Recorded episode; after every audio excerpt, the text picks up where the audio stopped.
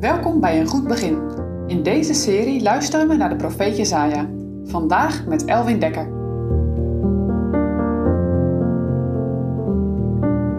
Vorige week hebben we gehoord over de activiteiten van de verre volken. En deze week gaan we daar ook meer van horen. Maar dan in een bepaalde tijd, met een tijdsbepaling. Het is niet makkelijk om alle profetieën te begrijpen. Daar heb je de leiding van de geest van God voor nodig. En wat je niet, of nog niet begrijpt, we weten dat de toekomst in Gods hand vast en zeker is. Voor het volk Israël en ook voor jou. Alle profetieën deze week hebben een tijdsbepaling. Op Gods tijd. Daar gaat het vandaag over. Luister maar mee naar het Bijbelgedeelte. Jesaja 18, vers 4 tot en met 7. Want alzo heeft de Heere tot mij gezegd: Ik zal stil zijn en zien in mijn woning, als de glinsterende hitte op de regen, als een wolk des dauws in de hitte des oogsters.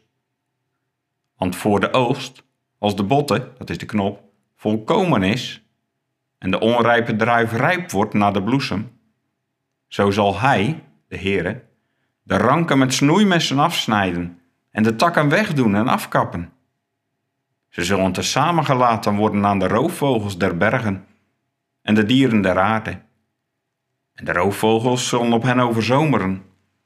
En alle dieren der aarde zullen daarop overwinteren. Te dien tijde zal de Heere der Heerscharen een geschenk gebracht worden van het volk dat getrokken is en geplukt. En van het volk dat vreselijk is van dat het was en voortaan. Een volk van regel en regel en van vertreding, welks land de rivieren beroven, tot de plaats van de naam des Heeren der Heerscharen, tot de berg Sion.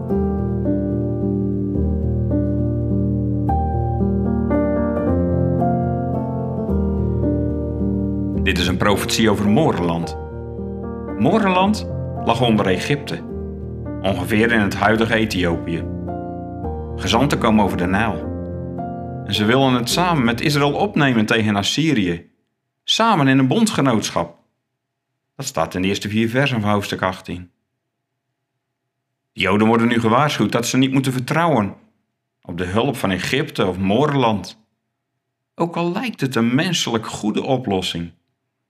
Want Moorland, Ethiopië, stond bekend als een sterk volk. Een macht waar men zeker rekening mee moest houden. Sterke machten, die zijn er ook vandaag de dag. Wie denkt er niet aan de wereldmacht Amerika?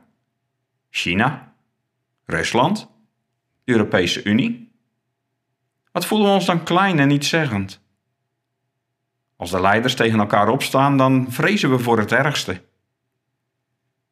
En wat denk je van de sterke macht van de Satan? Of ben je daar niet van bewust? Zijn invloed op jouw leven is sterk. Geef je over aan de macht van Jezus. Dan ben je veilig en geborgen. Jezus sprak bij zijn afscheid tot zijn discipelen en tot jou.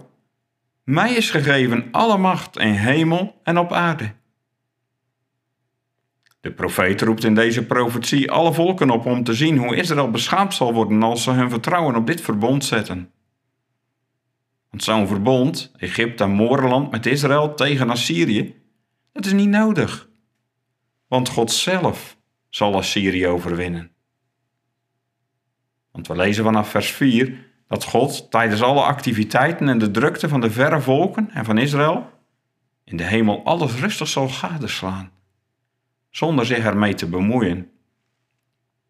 Het gaat niet buiten God om, maar het gebeurt in Zijn voorzienigheid.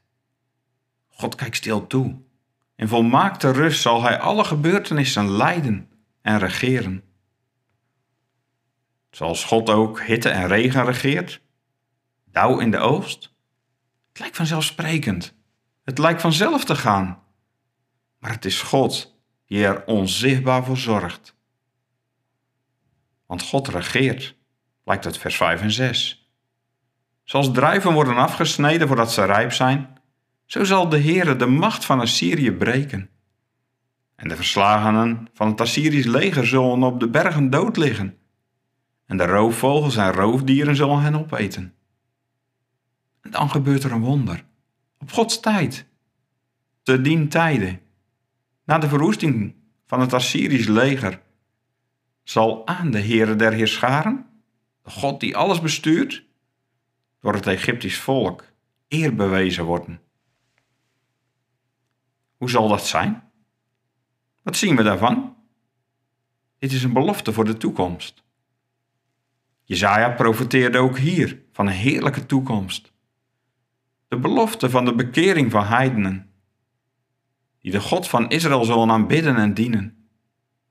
Een belofte van zegen voor hen, die de Messias zullen erkennen als hun zaligmaker. Natuurlijk denk je nu aan de moorman, de kamerling uit Ethiopië. Hij had gehoord van de God van Israël. Hij wilde hun godsdienst beleven en was op zoek gegaan. In Jeruzalem kocht hij een boekrol en, al reizend, las hij uit Jesaja 53. Hij is gelijk een schaap ter slachting geleid. En gelijk een lam stemmeloos is voor dien die het scheert. Alzo doet hij zijn mond niet open. In zijn vernedering is zijn oordeel weggenomen. En wie zal zijn geslacht verhalen?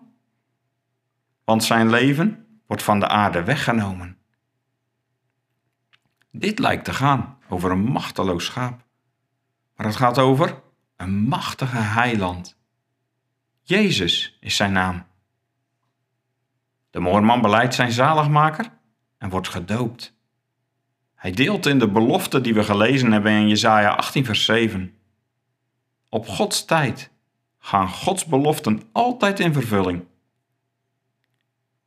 Zie jij er ook naar uit om Jezus te kennen als zaligmaker van jouw zondeschuld? Geloof je dat het nu Gods tijd is?